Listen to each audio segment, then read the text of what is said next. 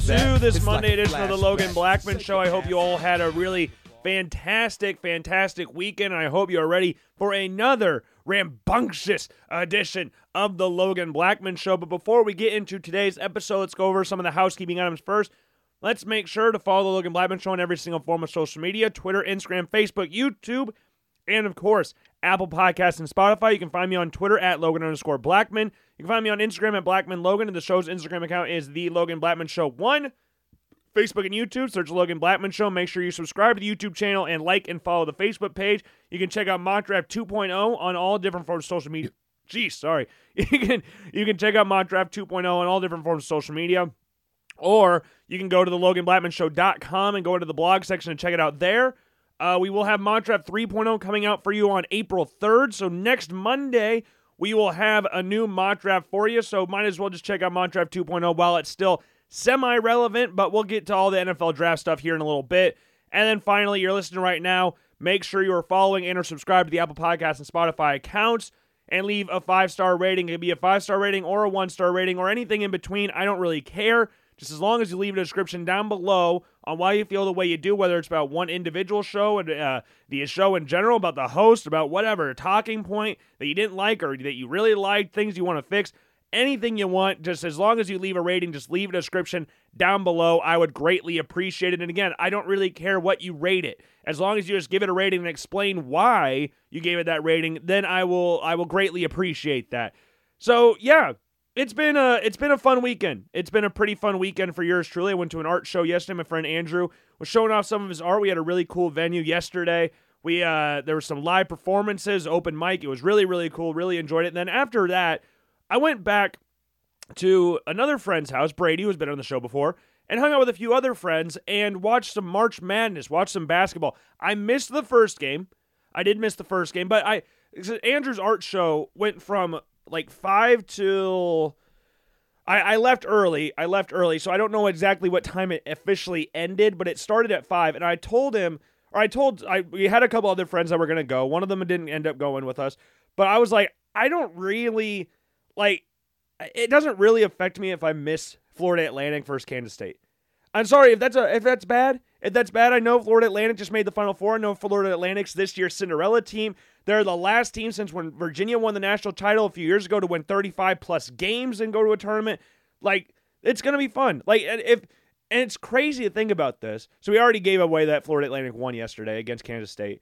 But it's crazy to think about either Florida Atlantic, Creighton, or San Diego State will be playing in a national championship game in a few short days. Isn't that insane to think about?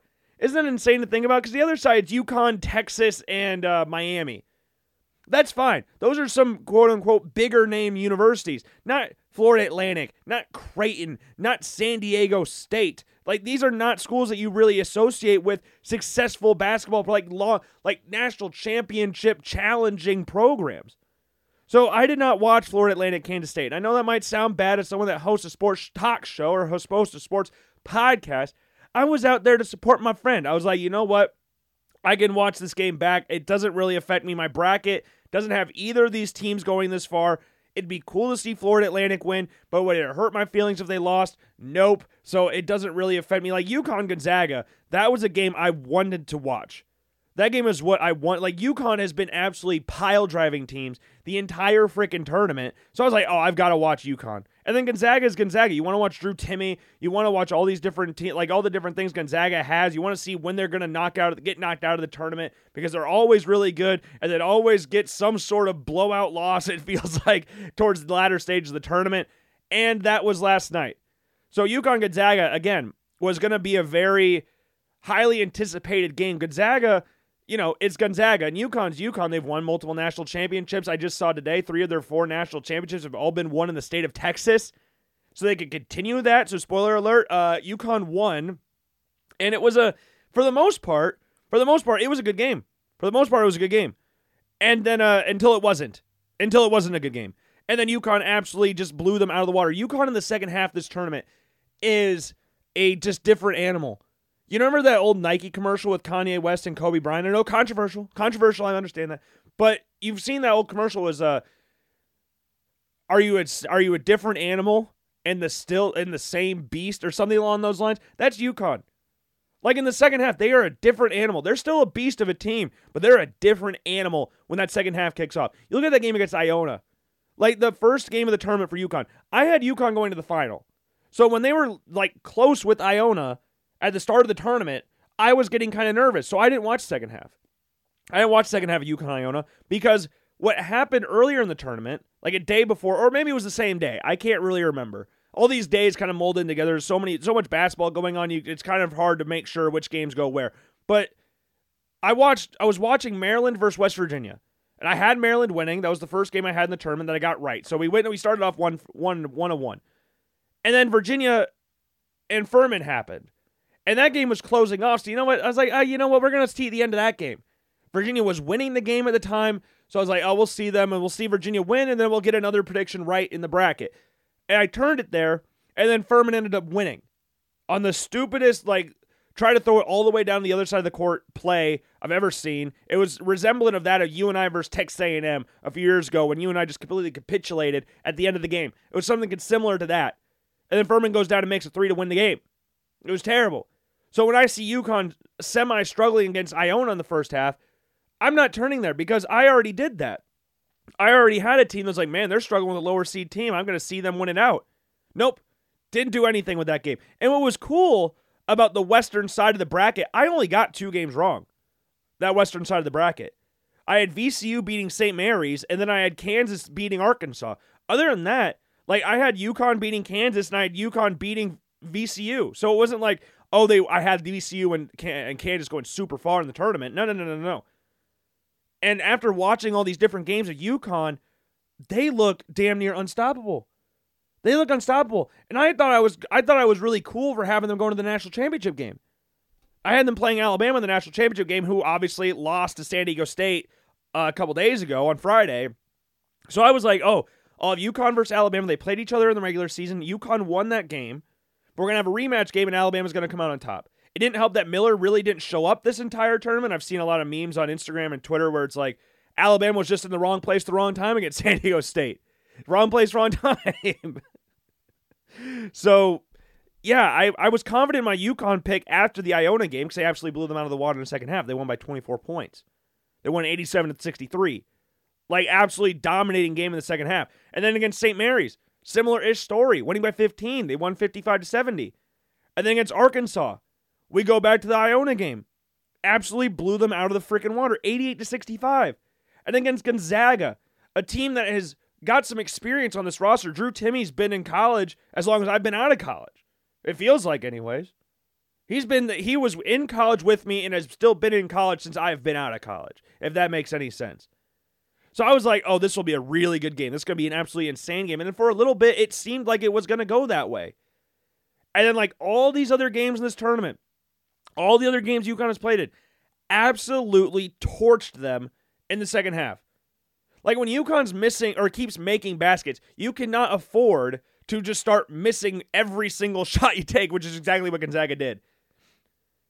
But Gonzaga against UCLA, really fun game. Really fun game. Won the game on a last second three, or not last second, but last minute three. And uh yeah, really, really fun. So that that western side of the bracket, I I'm pretty impressed with that. I had Kansas beating Howard, I had Arkansas beating Illinois, I had VCU St. Mary's, at UConn Iona, TCU beating Arizona State, Gonzaga Grand Canyon, New- Northwestern Boise, and then UCLA versus UNC Asheville. Then UCLA beating Northwestern, Gonzaga beating TCU, UConn beating VCU, and then Kansas beating Arkansas, but Arkansas obviously beat Kansas. Man, so if Kansas if Kansas beat Arkansas like they should have, like really, they were winning pretty much. they were winning for most of that game.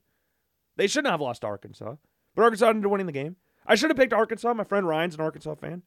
Now, if we were to do that same experiment and look over to the eastern side of the bracket, which is what, the other fight, the Elite Eight matchup was, the other one, FAU versus Kansas State. You know, we said we got two games wrong on the western side of the bracket. Past the first round, we got three games right. Or no, not even past, just in general in that bracket. We got three games right. Like, uh, well, not three games, but so we got past second round. I'm not really going to count. So the first round, we started off strong. We started off strong in the first round. Obviously, had Fairleigh Dickinson beating beating Purdue. Obviously had that game, but uh, then I had Memphis beating Florida Atlantic. And to be honest, after seeing what Memphis did to Houston in the conference championship game, there was not an ounce of me. And I'm not afraid to admit this because there's certain games that you have in March Madness, at least for me, where you're like, oh, I'm always picking this game. Like you never think twice about it. That was one of them. Memphis beating FAU was not any. I never once thought Florida Atlantic was going to beat Memphis. Never once thought that. You had Penny Hardaway at Memphis. You have them winning the conference championship game. It's Memphis. There's no shot for me. That was like, oh, I'm going to pick them. I had really about two games like that.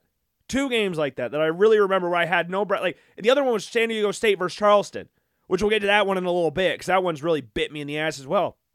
But other than that, first round we got Duke right, we got Tennessee right, and after Duke beat Oral Roberts, was like, oh man, I'm happy I put Duke in the Final Four.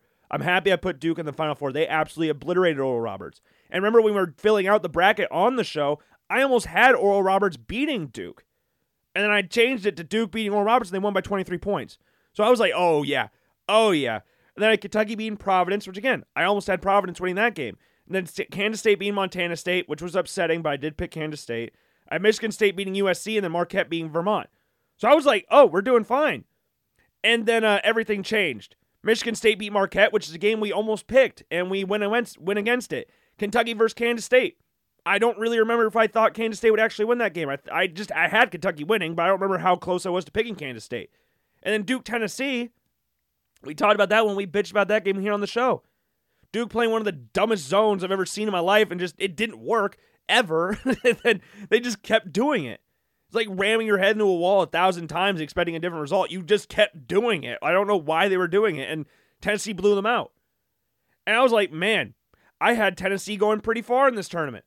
I had them in the Elite Eight. And then they lose, they blow out Duke by 13 points. And then I was redeemed because Florida Atlantic beat FDU. Really fun game, really fun game. And then Florida Atlantic beat Tennessee. So my thought process was I never had Florida Atlantic winning the first round. So I can't even be mad at Florida Atlantic being Tennessee because I was mad at myself for not picking Tennessee against Duke. Florida Atlantic beat up on Tennessee. Then Florida State or Florida Atlantic beat Kansas State last night.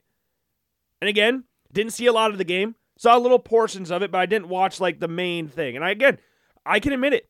I told everybody I was perfectly fine missing that game. Because I wanted to watch UConn, UConn uh, Gonzaga. I really wanted to watch UConn Gonzaga, so I was perfectly fine with that.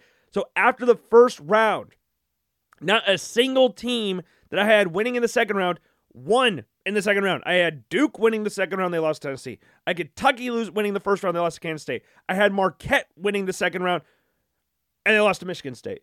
And that one I almost picked Michigan State. I almost picked Michigan State. I didn't have Marquette going past that round anyway. So again, like these weren't killer games like FDU beating Purdue. A lot of people that killed their bracket. I had Purdue going to the Sweet 16. So I like I didn't have them going to the final. I didn't have them going to the final four. So I had other teams there, but that one just completely fell apart. And now tonight, tonight, so you guys will know what happens in these games. But on the north and south, or the Midwest and south parts of the bracket, sorry, these ones were a little more of a mixed bag. They're a little bit of a mixed bag.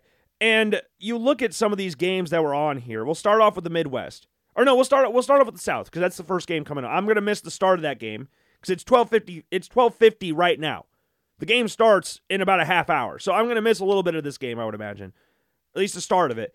But this one, I, there's parts of it that are a little bit more upsetting than others. Alabama just completely falling apart against San Diego State, and that's another one. Like we talked about with FAU. I never in my thought I never thought that San Diego State would beat Charleston, and I don't have a reason for it.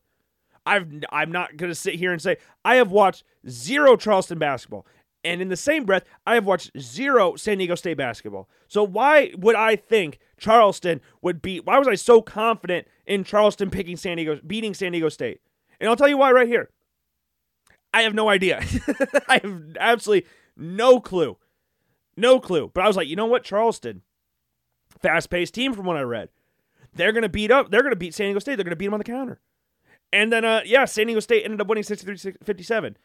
And I almost picked Furman over Virginia. And then uh, Furman made that last second shot. Not last second, but last, what, 10 second shot to win the game. Then San Diego State beat Furman. And then San Diego State beat Alabama, team that I had winning the national championship. Which again, if your best player doesn't show up in the tournament, it doesn't really it makes it kind of hard for you. And then I Creighton beat NC State, I had Baylor beating UCSB, University of California Santa Barbara. And I had Utah State beating Missouri because I have a friend from high school who's a big Utah State fan, so I picked Utah State. No other reason behind that. No zero reason behind picking Utah State other than that. And then you have Princeton beat Arizona. I'm not gonna sit here and act like I was like, oh yeah, that I knew that would happen. I had a couple other friends brackets that had 15 seeds beat two seeds. Like Brady, who we brought up a little bit ago, his bracket he had Colgate beating Texas. Texas is playing to go to the Final Four tonight. So out of all the teams that I had in the Elite Eight during this bracket, I can say finally I didn't have any of them losing in the first round. None of these teams, so I at least got some points from teams that made the Elite Eight. They might have not advanced far past the first round, but it worked out uh, to a certain extent. To a certain extent. But I had Creighton going to the Elite Eight, had that one the entire time. I was fairly confident in that one. And now Creighton has a chance to go to the Final Four. I would love to shake the hand of the guy that, or girl, that had Creighton versus FAU in the Final Four. Because March Madness, like, there's never been a perfect bracket ever and there'll never be a perfect bracket ever. There'll never. It, eh, eh, there's so many different combinations you can have in March Madness. There's so many different factors, and since there's like an upset every year, the fact like people p- picking Fairleigh Dickinson to beat Purdue, a team that won four games the season prior and didn't even technically make the tournament because the team that was supposed to go had like some sort of suspension or something. At least from what I've read, I could have gotten that wrong, but I know they won four games season prior. I don't know if anybody had Fairleigh Dickinson beating Purdue. And even the most die-hard Fairleigh Dickinson fan had them beating Purdue. They have one of the National Player of the Year candidates on their team who did little to nothing in that game. He, he put up good numbers, but he can't move. Edey cannot move. Oh my goodness. I, think there was at one point he had 20 points and 11 rebounds. Like he put up decent numbers, but it was all for naught. It was all for naught. You lost to a team that had four wins season prior. And from my knowledge, watching that game, Purdue didn't even ever look like they were going to win that game.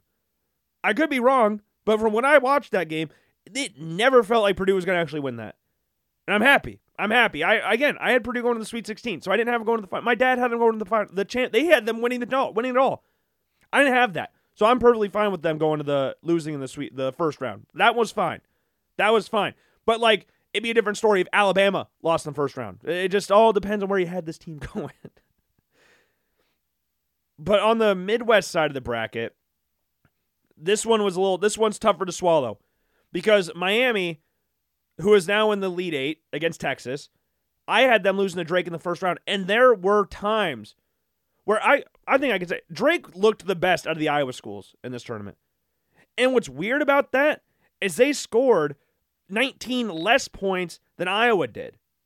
But I think Drake looked the best. I think that all has to do with like expectation, what you were thinking of the team going in. But this is a very experienced Drake team. I think they had something that their starting five is older than like three NBA teams or something like that. Average. Like they have four like four grad tra- graduate students in their starting lineup, and then Tucker DeVries.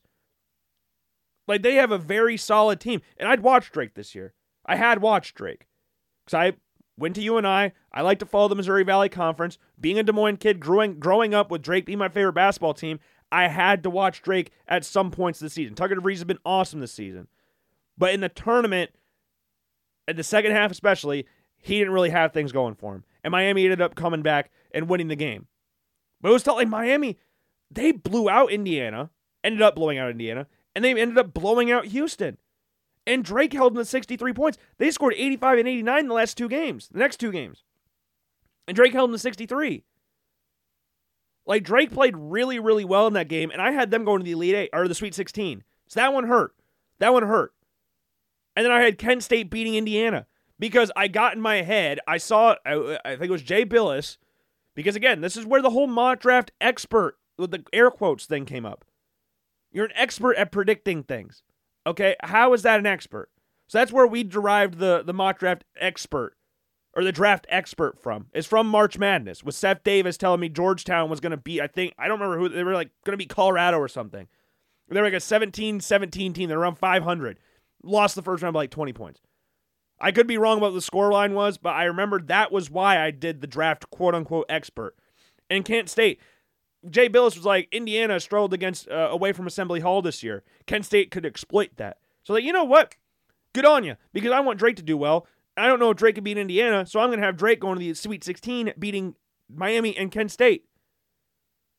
I remember I talked about Miami with Shane Larkin going into this tournament, and Miami wore some butt ugly uniforms against Houston. So, yeah, Miami looks good. Miami looks really good. I don't know if they can beat Texas.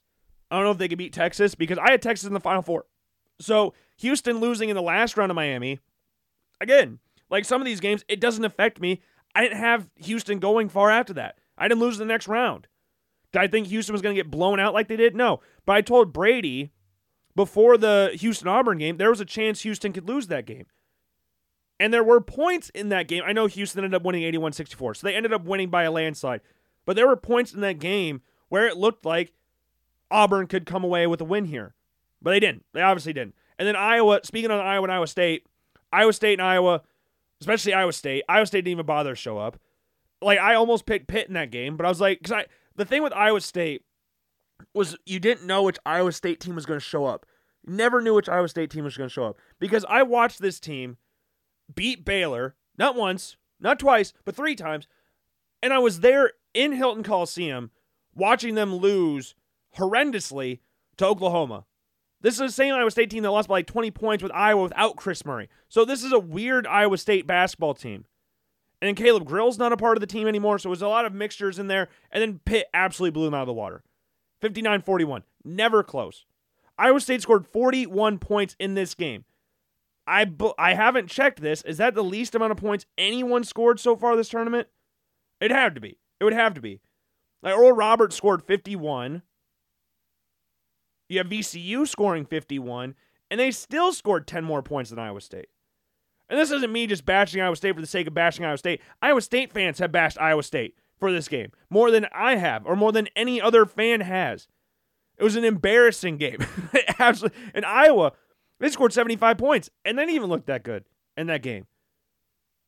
Iowa scored 75 points. There are only a few teams that scored much more than Iowa did. Like you look at Iowa State, there are two. There are every team in the tournament scored 10 plus points more than Iowa State in the first round of the tournament. Every single team. Iowa, there is about, I mean, other than the team they lost to, we're not going to count that game. There's a few teams that scored 10 plus points in the first round. In the first round, obviously. But state of Iowa, we had a really rough tournament on the men's side. Really rough tournament. Iowa lost to Auburn. Auburn would get super hot. Iowa would just, it happened, coincide. Coincidentally, I would go cold. Auburn go hot. I would go cold. Iowa would get hot. Oh, guess what? Auburn's still hot. Iowa State couldn't make shit. It looked like me and my friends playing pickup basketball when we did those Thursday night things. That looked like me and those guys. And the best part was, I didn't even watch the game. I'm taking this from word of mouth from my friends that are Iowa State fans. I didn't even see the game. I couldn't get it loaded up on my TV. Didn't watch a single second of the Iowa State game. But I can tell you this: shooting. What what, what did they shoot from three again? What did they shoot from three? It was some ridiculous number, like oh, damn near impressive number from three. They shot 9% from three. Okay, we'll round up. We'll go 10%. Two of 21. 23% from the field. 23%. 57% from the free throw line. Like, that's like a multiple choice quiz or test and getting every answer wrong. That's like more impressive than getting every answer right. Like, how do you even, how does that even happen? Like, I didn't have, again, I didn't have Iowa State going far. I didn't have Iowa going far. I had Drake going the farthest. And Houston losing to Miami sucked. But again, I have Texas still alive. So in my final four, I could still get two of the four final four teams in here. I get Texas versus UConn and then Creighton or San Diego State versus FAU. Never won. I, you know what? I could have had Creighton. I, I had them going to the Elite Eight, but I was, I, I felt confident with Alabama winning it. It just doesn't help when your best player just can't make anything. So we'll see how that affects his draft stocks. That'd be very interesting to see how that does because you can't show up in the biggest moment of your college career. When you scored zero points in the first round against Texas A&M CC, community college. I know it's Corp. I think it's Corpus Christi. I don't want to say it is Corpus Christi and they'd be wrong, but they scored zero points then. Played decently against Maryland late as the game went on, and then didn't show up against San Diego State. So yeah, two teams that I had never picked them to win their first round matchup are now in uh, in contention for the final four. So we can have two teams that I predicted in the final four against two teams that I never thought they'd win their first round matchup in Florida Atlantic and San Diego State. That's the beauty of March Madness. Again, that's why there will never be a perfect bracket. All number one seeds are out before the Elite Eight. I don't know when the last times that's happened. I don't know when the last time that happened. But one team, like a 16 and a 15 seed, won this tournament for the first time ever in the same bracket. First time ever that's happened in the same bracket. Like, it'll never happen. It'll never happen until I do it. But one before I do it, eventually, I'm not gonna tell you when. It's gonna be a surprise. But until I do it, no one's gonna do it. Because when you're as smart as I am, and as big brained as I am, especially when it comes to college basketball, you're gonna get you're gonna get it right. But with that, I'm in three groups. I made one bra- so okay, I made three brackets. One of them I'm in it's the same bracket in three different groups. I only made one real bracket. And then I made a higher seeds bracket and a lower seeds bracket. Because I want to see what's like if you picked all higher seeds, how would that do versus a all lower seeds bracket? So it's just, you know, it varies. It varies. So the lower seed bracket is not doing that great, obviously. But we got like Fairleigh Dickinson. We got FAU winning, but then Fairleigh Dickinson, we had them beating FAU, so that kind of eliminated that bracket pretty quickly. Then we had Princeton beating Missouri twice. We had Princeton in the Sweet 16, but then they lost to Creighton. And we didn't even have Creighton beat there. We had US, UCSB. Pitt being Iowa State, and uh, then Kennesaw State. Kennesaw State versus Xavier was an awesome game. That that is one of the best games of the tournament so far. But man, yeah, the lower seed bracket is not doing great. It, it, it max points is 90. the higher seed bracket max points is uh 470. And that bracket's done because obviously there's all like we just said, all number 1 seed are out. For my actual bracket, my max points is 840. I got 97% in this bracket. I don't know how this works, how the different tr- seedings work, but in my three groups, some have more teams, or more people in it than others. In my first one, everybody's national championship champions out. Everyone's national champions out. But I'm projected the most points. I've got I got the most points now, and I'm projected the most points. My max points, anyways. I shouldn't say projected, but my max points, 840. I'm in first place in one of them. Go to another one. Again, a little bit less teams, but again, first in this one. Max 840. We're looking pretty good. I'm the only one that got points so far, so far from the Elite Eight.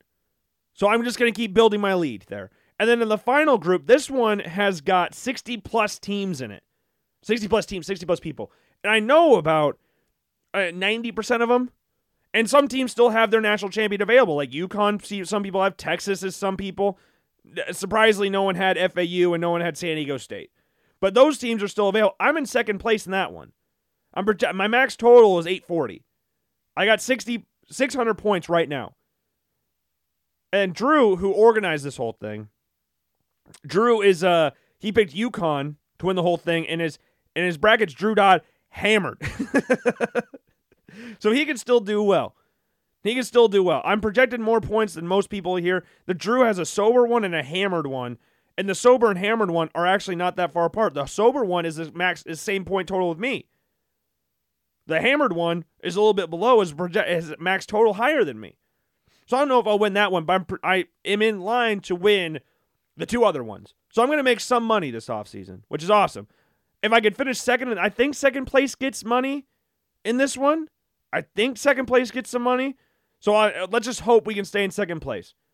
By UConn, Drew having UConn in the final and winning it is not is not helpful to me, especially since he well he you know what? If Texas makes it, that would help because he has Miami in the Final Four. He has Miami in the Final Four. And he had Purdue versus Arizona, two teams. What? How? I don't understand how this bracket works. He has two teams in the Final Four that lost in the first round. How the hell does that work out? and he's going to have projected more points than me. Upsetting. Terribly upsetting. But hey, Texas needs you to pull through now with that one. But Mar- March Madness is fun. If even if you don't watch college basketball, March Madness is fun. I always find it funny how like March Madness like controls everybody's lives for people that have not watched any college basketball this season. Like a few of my friends are like, dude, I can't miss this game. You have watched maybe two basketball games the entire season. Like that's why I didn't really care that much about missing Florida Atlantic versus Kansas State. It's not like I'm a fan of either team. I know they're exciting games. I love watching March Madness, but it doesn't like I need to watch this. Like if my team's playing or if it affects my bracket, like Gonzaga UConn, because I had that matchup and I need UConn to win, then yeah, I'm gonna sit down. I really want to watch that game. But I don't need to go like I don't need to sit down and watch every single game. Younger Logan did that. Lo- Younger Logan had the March Madness app. I would sit down and watch March Madness games all the freaking time. But I, I always think it's funny how it captures, uh, what do you call it? Captures the nation, captures the idea of people that care, could not care two shits about college basketball, are now all of a sudden watching college basketball and cannot miss this game. I cannot miss this March Madness game against Kansas State versus Florida Atlantic. I respect people that do it. It is fun to watch. I, I'm not going to sit here and like, I'm not bashing on anybody for doing that. I just think it's funny. I just think it's funny. But with that being said, I thought it'd be fun. And we just went through the bracket, so we'll see if, how good my memory is. I found a quiz on Sporcle, and it's the March 2023 March Madness bracket. So we're gonna go through and try to name every single team that has taken place in the March Madness bracket. And we got 12 minutes to do this. I don't know if we're gonna go the whole 12 minutes, but it's not like going through every round. It's gonna fill out the autofill each round. So if I said Alabama, we'll have them going to the Sweet 16. So it's not like it's just I got to predict who won each game. Like I just got to name the teams. It's just simple naming the teams. And there's 130 points available. I like the whole bracket. So I don't know I don't know if it's going to count playing games. So I don't know if we're going to have like a Pitt uh, Pitt Mississippi State. Is that who Pitt played? Pitt versus Mississippi State situation. I don't know if that's going to be a thing in here. But I'm going to see how good we can do. I don't know. I I would imagine I could get somewhere around 110. That's where the goal is anyways again because of the fact that we just went through the bracket. So you would imagine that I could remember most of these teams are are, are playing still. But uh, let's start this quiz in three, two, one. Okay, so I'm I'm not I'm gonna try my best to go in order. I'm gonna try my best to go to order, but we'll see if that happens. So Alabama is one of them.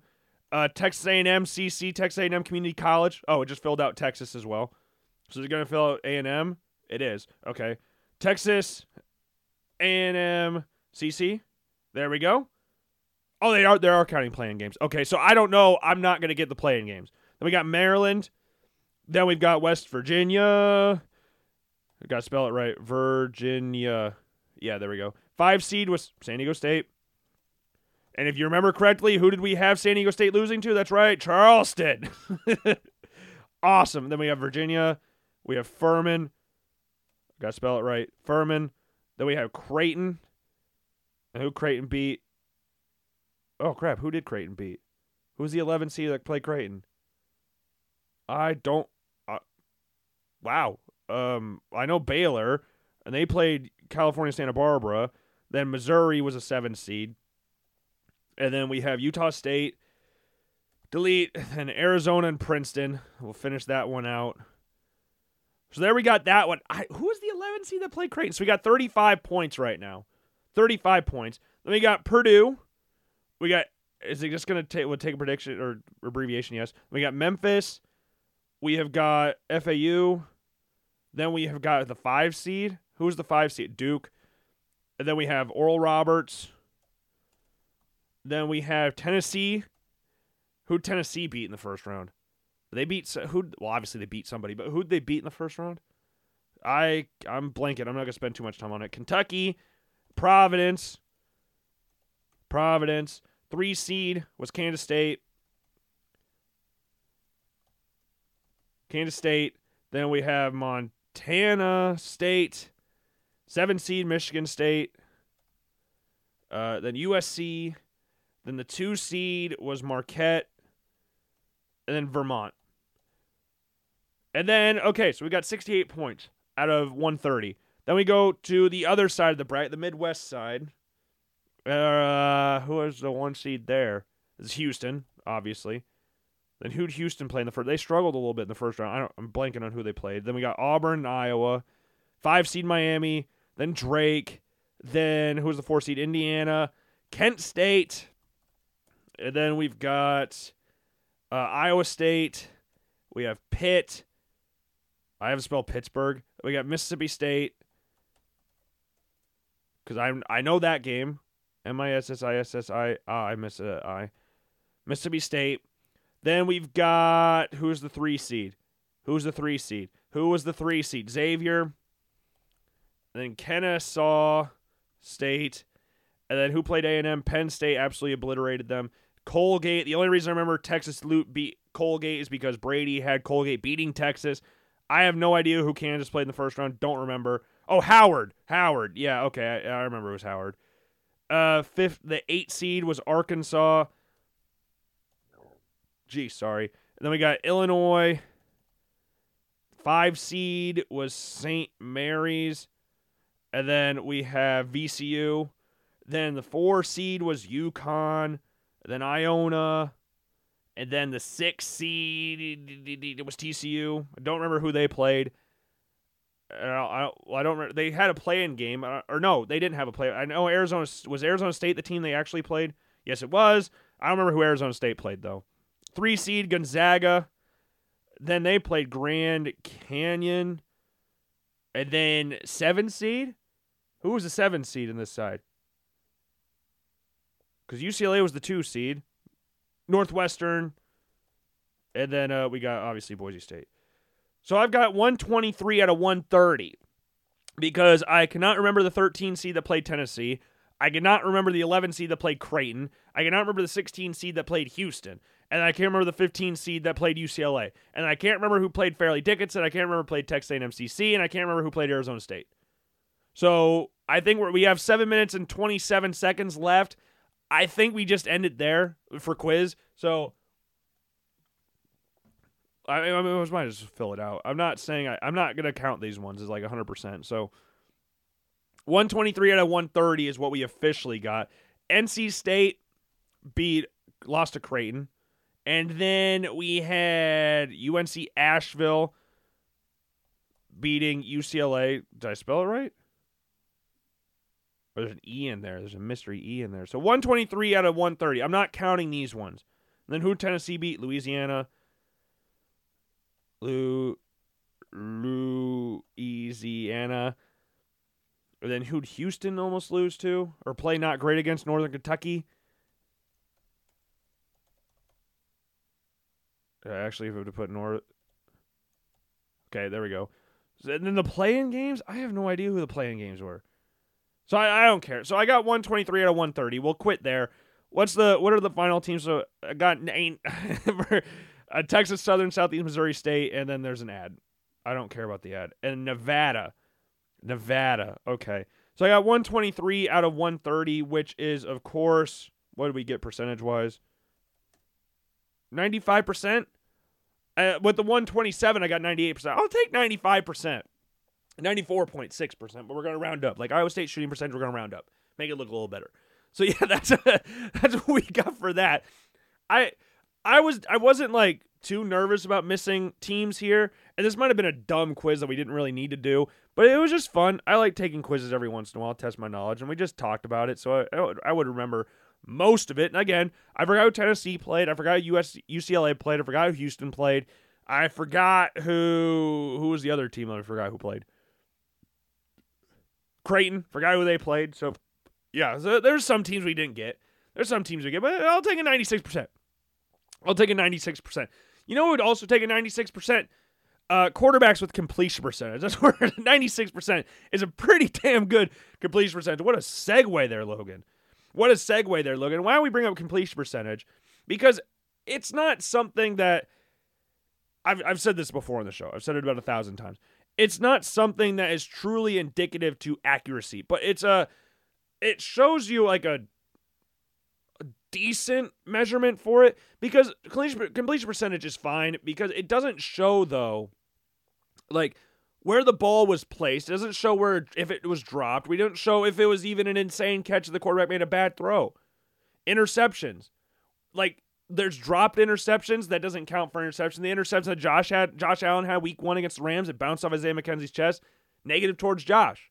So it's like these different stats are they're they're solid enough, but they're they're they're flawed. Let's put it like that. They're flawed. And the reason I'm bringing up completion percentage is because NFL Rookie Watch on Twitter, they were bringing up a Will Levis quote. Will Levis obviously had his pro day the other day. And said, uh, Will Levis said in a recent interview that the thing that, irrit- quote, irritates him the most is people saying he isn't accurate. Levis went on to say that he believes he is, quote, as accurate as any QB, anyone else at the QB position. Across Levis's four years in college, he has an average completion percentage of 62.75. The Kentucky QB is confident in his accuracy, and that's one thing I've picked up on Will Levis this offseason. I knew it to a certain extent watching him this season, but the dude carries himself very highly. He really believes in himself, and you got to respect that. And as a quarterback at the quarterback position, especially when you're trying to get a job, get it taken in one of the most highly sought after positions in the entire country, a position that only one of 32 people get as a starting quarterback in the NFL like people talk about all the time, like how many people get D1 scholarships is a low percentage. And then the, those same people that get drafted drafted is a low percentage. And an even a lesser percentage of that is of people that get drafted in the first round. And an even a lesser percentage of that is people that get drafted first overall. And Will Levis, given his confidence, I would imagine that that could be something that boosts him up draft boards for a lot of teams. Because if you're looking at what Levis has done this offseason. You look at the combine. What would he what did he say at the combine? He talked about that he has a bazooka of an arm, a cannon for an arm. And you saw that the pro day. You saw that at his pro day. Like he's not afraid to talk about how good he is, which I can respect. Again, you're trying to convince people that you are worthy of the top pick in the draft. You have a team in the Carolina Panthers that have been linked with him in the past. You have a quarterback coach in Josh McCown that has expressed an affinity for Will Levis. You have an owner in David Tepper who, but during the season, was reportedly enamored with Will Levis. And like we've said before, like we remember we talked about on Friday with the Cleveland Browns in the 2018 draft, they were going to draft a quarterback and corner first. They said that early on in the draft process. But everybody said that Bradley Chubb was the right pick because Bradley Chubb was a highly, uh, more highly recruit regarded player than Denzel Ward at the time. And Denzel Ward, one of the better quarterback cornerbacks in the NFL. But it was early on in the draft process. So people kind of brushed it off. But sometimes it's the first thing you hear that ends up becoming reality. And if David Tepper really likes Will Levis, I wouldn't be surprised given how confident he is and how much he believes in himself and how he's dealt with all these different things in college, not working with the best situation at Kentucky I could see that being very positive for him being the number one overall pick in the draft. That being said, the problem I have with pro days and the combine is that a lot of people out there, and I think there's there's weight to some of these workouts. I'm not sitting here and saying the combine and pro days are completely worthless. They are not. I, I don't want to go out there and say that at all because I think they are very beneficial in different ways than what people would look at it initially. Like Will Levis blew up on Twitter the other day during his pro day because he threw a ball from about, if I remember correctly, I don't have the video pulled up. It was about from the 29, 24. I can't remember where the yard markers were told, but the, the opposite 14 or 19. I don't remember exact. Again, I'm trying to remember where the numbers were. I don't really remember. Either way, it was a very long throw. It was a very long throw. And I went on Cole and Company on Friday to discuss this about Will Levis and his pro day. You see the same thing with Josh Allen's pro day. You see it with all these strong arm quarterback pro days. You had Malik Willis at the combine last year, throwing the ball like freaking crazy, throwing insane deep balls at the combine. Like, are they cool? Are those throws impressive? Yes, it is very impressive. But, but, it's a big but. Is that something that's realistically going to happen in the game? It's impressive it's impressive, but instead of it actually correlating a lot to being in the NFL and being in an actual game situation, it is more of a dick measuring competition. And you saw that the combine with Anthony Richardson versus CJ Stroud when they were throwing the deep ball. That was pretty much what it is. It's a driving range. It's really not like it's cool. Again, I can't reiterate that enough. It is cool to see a quarterback absolutely launch the ball. It's the same thing like when the pitcher throws 100 miles an hour. But when the ball's going that fast and that far, but it's all over the place. The same. I remember Jordan Hicks with the Cardinals, like throwing 100 miles an hour and it's going 15 feet outside of Yadi's glove. Like it's impressive, but you got to keep that thing, you know, intact. And one of the things that was a big I, I shouldn't say big, but one of the things that people would look at with Will Levis' his pro day was the inconsistencies throwing the ball. The touch wasn't always there. Like the deep throw is this thing that everybody will look at and go, that is insane. But what's important with these throws at the combine and at the pro day is how they work with the intermediate passes. That's why when we were scouting Justin Fields in the 2021 NFL draft, the deep throws are impressive because he had a lot of deep throws in that game against Clemson. But the throws that are more impressive was the throw that I think he had to, I think it was to Jeremy Ruckert in the end zone. You could see it best from the end zone angle of it. It was like a 15, 20 yard throw on a line. Very impressive stuff. His throws to, I think, Chris Olave were very impressive. The deep balls, but those short intermediate throws that fit in between different coverages where you put it only where a receiver can get it. Because there's certain points when you're throwing a deep ball, you just the number one rule is don't miss them. If they're wide ass open, just don't overthrow them. If they're wide ass open, underthrow them because they can always work back to the ball. And you saw that one of Will Levis's pro day at his pro day. He had a ball that went super high in the air, but it, the receiver had to come back for it and they're eating it up on the broadcast like, "Oh my god, that's so impressive." And it's impressive. Yes, I again, I, it is impressive. But it's not something that we should look at and go, "That is what is the number 1 overall pick." That would help. That will help in that regard, but that's not the overwhelming thing. You got to make sure he can hit the intermediate passes. Because that like Josh Allen when he first came into the NFL. Josh Allen threw one of the best footballs I've ever seen in my life against the Jacksonville Jaguars, where I was in person, in person, against the Jacksonville Jaguars to Robert Foster for a touchdown. He got hit from like four sides and threw a dime down the field. That was impressive. and that's why when we talk about Josh Allen's rookie year, there were signs of that this guy could become something, but the intermediate, short to intermediate throws were not always there. They weren't always consistent. The deep throws were insane. The touch improved as the years got on, but those intermediate throws, like you look at his second year in the NFL against the Dallas Cowboys on Thanksgiving, again, a game I was there for. There's a throw to Cole Beasley that was absolutely insane. He's in his own end zone. Throws an absolute dart to Cole Beasley, fits it in between two off two defenders. Like those throws are more impressive to me than throwing the ball 90 yards down the field. Is it a feat that not a lot of people can do? Yeah, it's insane but you have to be able to build on that. Got to be able to build on. So that's why when I look at like Anthony Richardson and Levis, I can understand where people have their reservations about them. I completely understand. I'm not naive to that fact. I really like Anthony Richardson. I like Will Levis. But I'm not naive to the fact that they go, they, hey, if you don't draft these guys first overall, you guys are freaking stupid. There are obviously flaws in their game. There are obviously flaws in, the, flaws in their game. And I've compared Anthony Richardson and Josh Allen before, but that does not mean that I'm saying, hey, draft Anthony Richardson because he's going to be Josh Allen. I think Anthony Richardson has a very similar skill set to that of Josh Allen. But that doesn't mean he's going to become him. It doesn't like when you look at Jordan Love when he got drafted out of Utah State. When you if you go back to I don't did we have shows during then that are recorded? I And we have like 300 episodes on Apple Podcasts and Spotify. So there might be something talking about Joe Burrow, like that 2020 draft class.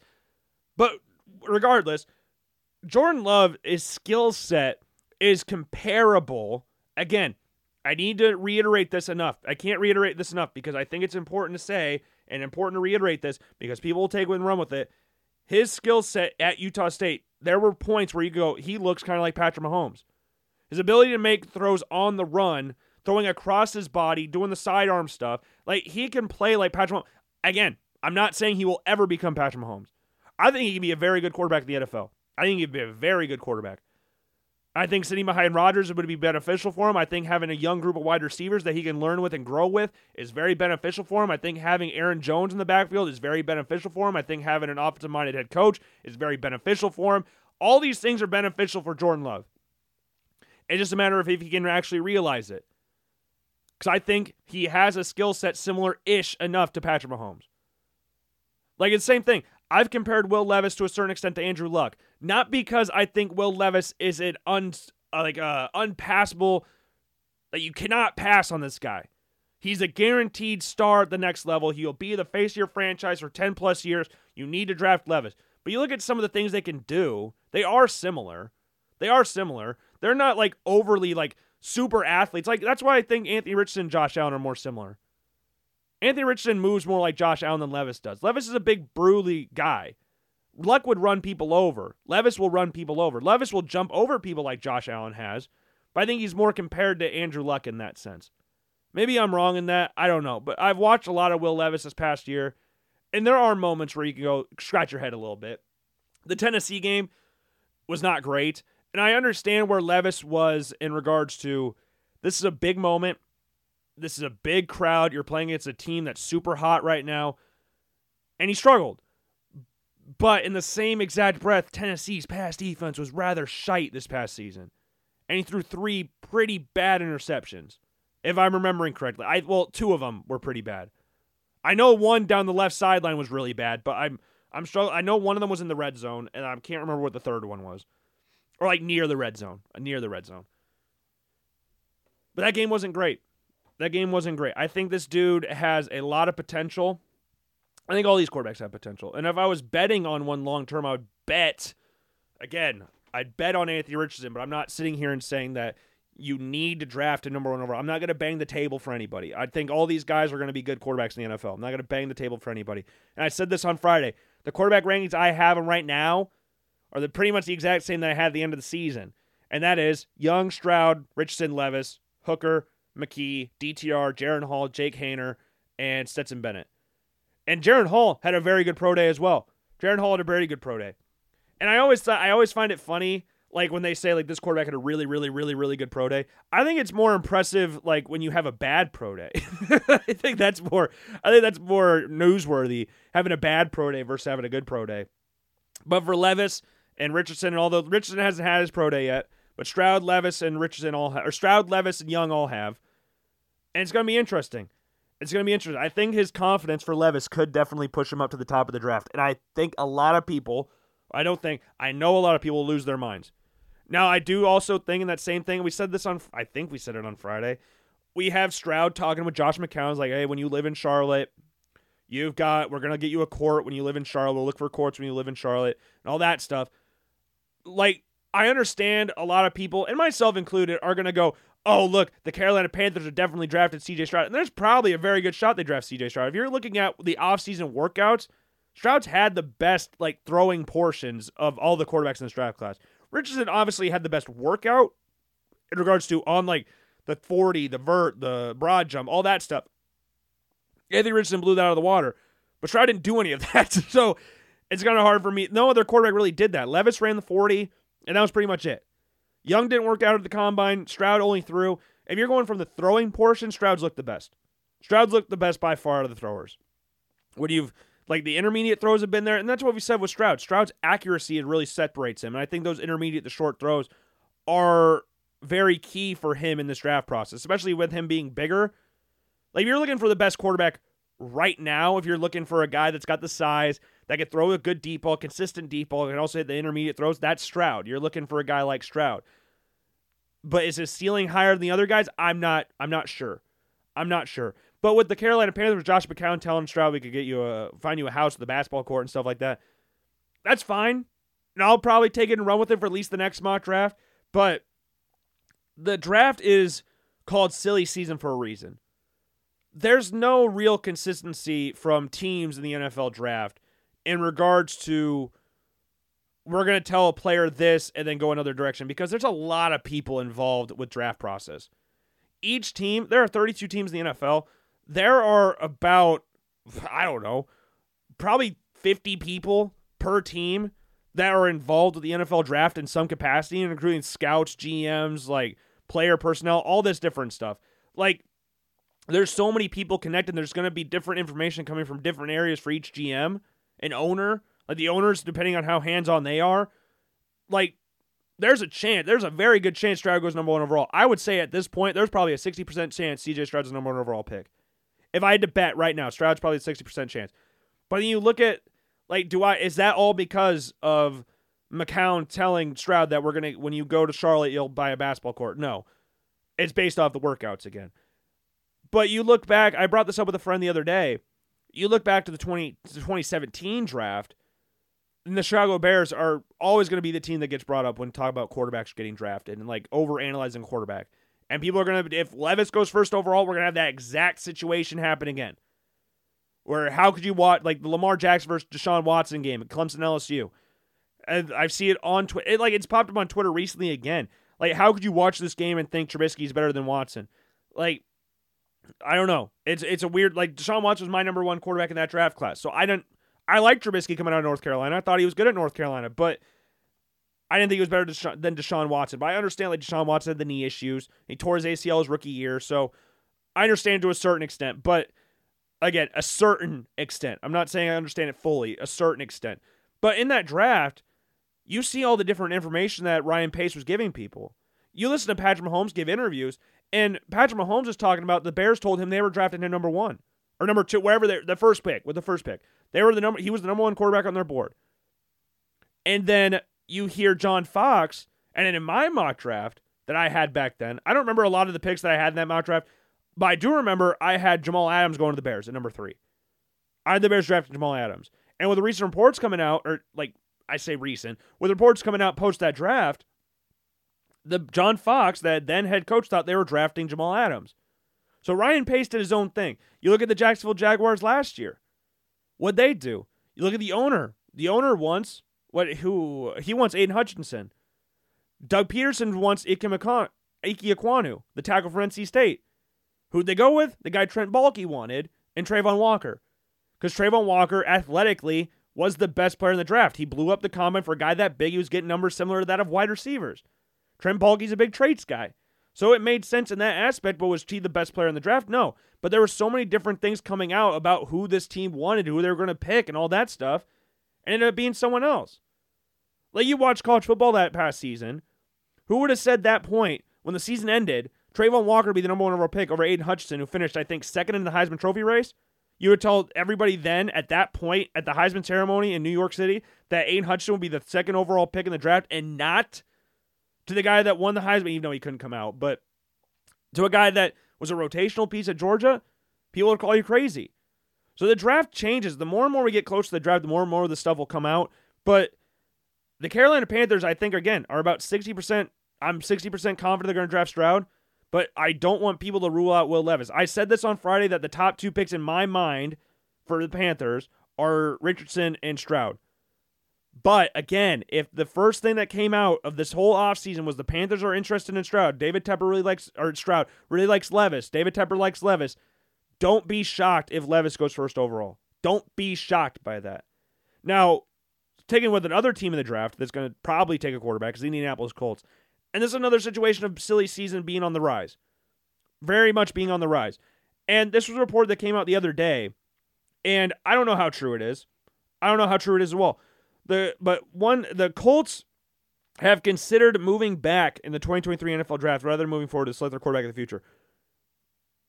Um, I mean, if you listen to the Chris Ballard quote that we read in the last mock draft, like I'll I'll I'll hurry up and pull that one up again because it's a, a very interesting a very interesting quote. Mock Draft 2.0. Again, you can check it out on LoganBlackmanShow.com. Go to the blog section. It should be there for you. Where is the... I got to find the quotation marks because it's...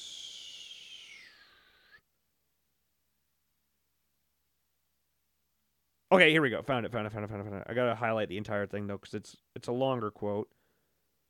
There we go. All right, so here's what Chris Ballard said at the combine. At the combine, I didn't see this until I right before I released this draft.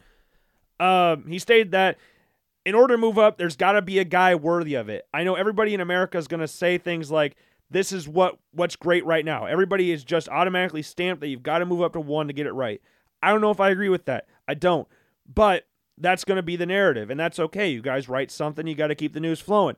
I don't know if that's the right course of business. When we meet as a staff, we say, "Okay, this is what we this is what we need to do. This is the guy for the next 10, 15 years, and we think he's the right guy. Sure, we'll do it. But who's to say we can't forget one at four? So, do I think there's truth in the fact that the Colts could trade back? Yeah, but I don't know who they would trade back with.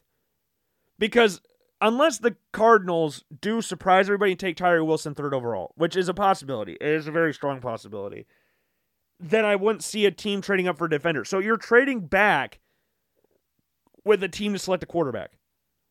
That's the that's what I'm getting at there.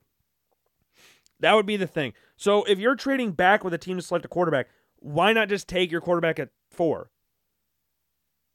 because it's the same thing. And I understand a lot of people didn't really like the whole uh, Daniel Jones draft pick, but the Giants, to their credit, to a certain extent, to their what they were trying to do is that they're taking him at six because they don't want to risk the idea of someone else taking their guy. You look at the Buffalo Bills when Russell Wilson got drafted. The Buffalo Bills took T.J. Graham in the third round because they thought they could get Russell Wilson in the fourth. Russell Wilson goes in the third round to Seattle. You look at the Buffalo Bills in the uh, 2016 draft. They wanted Dak Prescott. Well, guess what? The Cowboys took Dak Prescott around later, and they had to take Cardale Jones. So like, there's different things that happen. You cannot risk a team taking your guy. If you like your guy, take him. So if you're the Indianapolis Colts, why even bother trading back? Why bother trading back? Now, here's what the whole thing could be for, and this is me putting on my tinfoil hat. I'm not confident saying this. I'm not saying this is going to happen at all, but this could be their trading back to trade with the Ravens to get Lamar Jackson. Potentially, potentially. I don't again, I don't think there's a lot of truth in that, but maybe there is. Maybe there is. And this again, this isn't anything I've read, this isn't anything I've seen. I'm just saying this we're gonna go tinfoil hat action here. And you look at the Carolina the Indianapolis Colts trading back, they might not want to give up the fourth overall pick. So they trade back a little bit, and they trade with the Ravens, who to get Lamar Jackson. Tinfoil hat action here. Pointy tip hat and everything. Do I think that's right? No. I think the Colts will draft a quarterback, and I think they'll draft one at four or three. But I don't I don't see them moving back. I don't see them moving back. I could see a reality where they stay at four and then have a team jump them, but I don't think they would necessarily go, let's trade back with somebody to select, have them select a quarterback or I don't I don't know. Because the only team that could really like the Raiders are gonna be linked with a move up in the draft. I had them trading up with the Cardinals in the last mock draft we did. But I like if the Raiders are going to draft a quarterback, why not just take your quarterback? Because because let's say that scenario plays out and the Raiders trade up with the Colts to get the fourth pick. Colts move up to seven. What's to say that hypothetically the Titans trade up with the Lions to six, and then the Colts are stuck with no quarterback again, and then that's where the Lamar Jackson thing. Maybe that's maybe that's what's going on here. I don't know, but I, I again, I just don't see a reality where the Colts trade back because the only other I don't think anybody's training up for a defender unless Will Anderson gets past the Cardinals, which I don't know if he will. Unless the Cardinals trade back, which unless the Cardinals trade back. Cuz I had the Cardinals trading back with the Raiders and they took Tyree Wilson at 7, which I think they could get that done there. But I don't know. I the draft's fun. But it's another example of silly season being at the forefront of everything. Like do are the Colts going to trade back? Probably not. I would guess there's probably I could be wrong about this. I would imagine there's like a 90% chance they don't trade back. But they're going to try and put that out there and tell everybody, hey, this is for sale. But again, if you want your quarterback and you got a guy there, I don't see the point in trading back. I don't. So yeah, that's my whole take on the the Colts trading back situation. And I think that is all I've got for you. I think that is all I've got for you today. Oh, what is this? Oh, someone updated Florida Atlantic's uh, Wikipedia page. They've made two NCAA tournament appearances, 2002 and 2023, and then they filled out every single like you got the round of 32, Sweet 16, Elite Eight, Final Four, and potentially national championship. So who the hell knows? We got a lot of stuff to figure out here. I'm excited. I'm excited. So we got basketball going on right now. What's the score of the the Creighton game? Creighton's winning 17 to 12 with 10 minutes left in the first half. Let's go Creighton. Cheering for Creighton. Got Greg McDermott there. Doug McDermott, obviously Bulls legend Doug McDermott. I watched Doug McDermott and Harrison Barnes play Johnson in high school, or when they were in high school, not me. And I high fived Harrison Barnes when he was the number one player in the country, and that was so cool. That was so. And now I look back at it as like that was an 18 year old kid. I'm 25. I'm seven years older than some of these people. My, every high schooler, I'm at least seven years older than. Like I, it's crazy for me to think about, but it was exciting time. It was exciting time. It was an elementary school or early middle school. Like I, it was big time. High fiving Harrison Barnes, the number one player in the country. That was sweet. That was sweet. So now I'm gonna go down and watch some basketball real quick. But I think that's all I've got for you today. Hope you enjoyed the show. Um, let me know what you think the top quarterback will be in the draft, because it's obviously gonna it's gonna divide some opinions. It's going to divide some opinion. Greg McElroy, former Alabama quarterback, didn't really say have the strongest arm uh, out of all the quarterbacks in the world. But he said Levis has a cannon, no no doubt about that. But how often do you throw a deep post at the, from, at the four yards deep from the middle of the pocket off three hitches? The answer is likely never. Pro day, NFL pro days like PGA Tour players off driving ranges. Yes, I agree with that. Dick measuring contest and uh, driving ranges. That's a perfect way to describe that. Um, yeah, hope you enjoyed the show today. If you did not, I sincerely apologize. We'll try to be better next time. Uh, hope your bracket's doing well. Uh, my prediction for the rest of the tournament. I mean, we're gonna have shows until the national championship. The national championship is game until the third, which is next week. So we might not have a, a show for that because again, mock draft's coming out, so we might save all that for Wednesday. But we'll we'll have stuff potentially. We'll have Final Four predictions and stuff like that. Cause that's on the first, and the first is on Saturday. So we'll have we'll have a prediction show then. We're gonna have MLB predictions coming up on Wednesday because opening day is on Thursday, I believe. Hold on, I I just looked it up before the show started, but I can't remember exactly. I think it's Thursday. Yeah, it's on Thursday. So we'll have a full preview show for that one. We'll recap all the Elite Eight action again. We got Creighton taking on San Diego State and Texas Miami, so we'll go over that. Women's bracket. Uh, my women's bracket's actually doing all right. I don't. I can't really. I don't know why I can't pull it up on a fantasy bas on uh, a ESPN's fantasy page on my laptop, but I can't on my phone. But it's doing all right. It is doing actually all right. Men's tournament. I want the women's tournament. How do I switch pages? Is there a way I could switch pages? Women's tournament challenge. Hold on. Tournament challenge. Because I have one on ESPN. I filled out one for ESPN. There it is.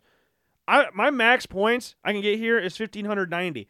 I had six thirty points right now, and right now my bracket's doing pretty good. My final four teams are all still in it, all still in the tournament. Uh, LSU Utah was a heart pounding game. I was very nervous about that game, but uh, yeah, the bracket's looking good. Uh, I've got every single Elite Eight team in except for I had uh, Stanford in, and I had Indiana in. Indiana obviously lost to Miami in the second round, and then Stanford obviously lost to, Ole Miss in the second round. But every other team I still got in here. I got Iowa, I got Ohio State, Virginia Tech, I have LSU, Maryland, and South Carolina. I haven't talked a lot about my women's bracket, my women's bracket, but my final four is LSU, Ohio State, South Carolina, and Iowa, and then Iowa winning the national championship against LSU. So LSU versus Utah was a very stressful game, but I'm happy Utah ended up or LSU ended up winning that. And the to the girl that missed the free throws at the end of the game, I have sincere condolences for you, but I appreciate you doing that for the culture. So yeah, we're doing good. Women's bracket's actually doing pretty good. I wish I joined a group for that one, but men's bracket is doing all right. I have a chance to win a couple bracket pools, but I'm not in one for this, but it's fun. March Madness is fun. March Madness is fun. I did watch a bit of Iowa basketball this year for the women's side, so I, I I've watched a few women's games, not just from Iowa, but I've watched some other college basketball games this year for the women's side. So I felt I could do it. I felt I should do it. So we'll see how that one goes. Hopefully you win on that one as we get closer to the end of that one. So with that being said, I hope you enjoyed the show. If you did not, I sincerely apologize. We'll to be better next time. And if we're not, again, I will sincerely apologize again. But make sure you are following the Logan Blackman Show on every single form of social media. Check out Mock Draft 2.0 on the LoganBlackmanShow.com. And yeah, make sure to subscribe and follow in the Apple Podcast and Spotify account. Leave a rating of five stars. And this has been Logan Blackman. I will see you all later. Peace.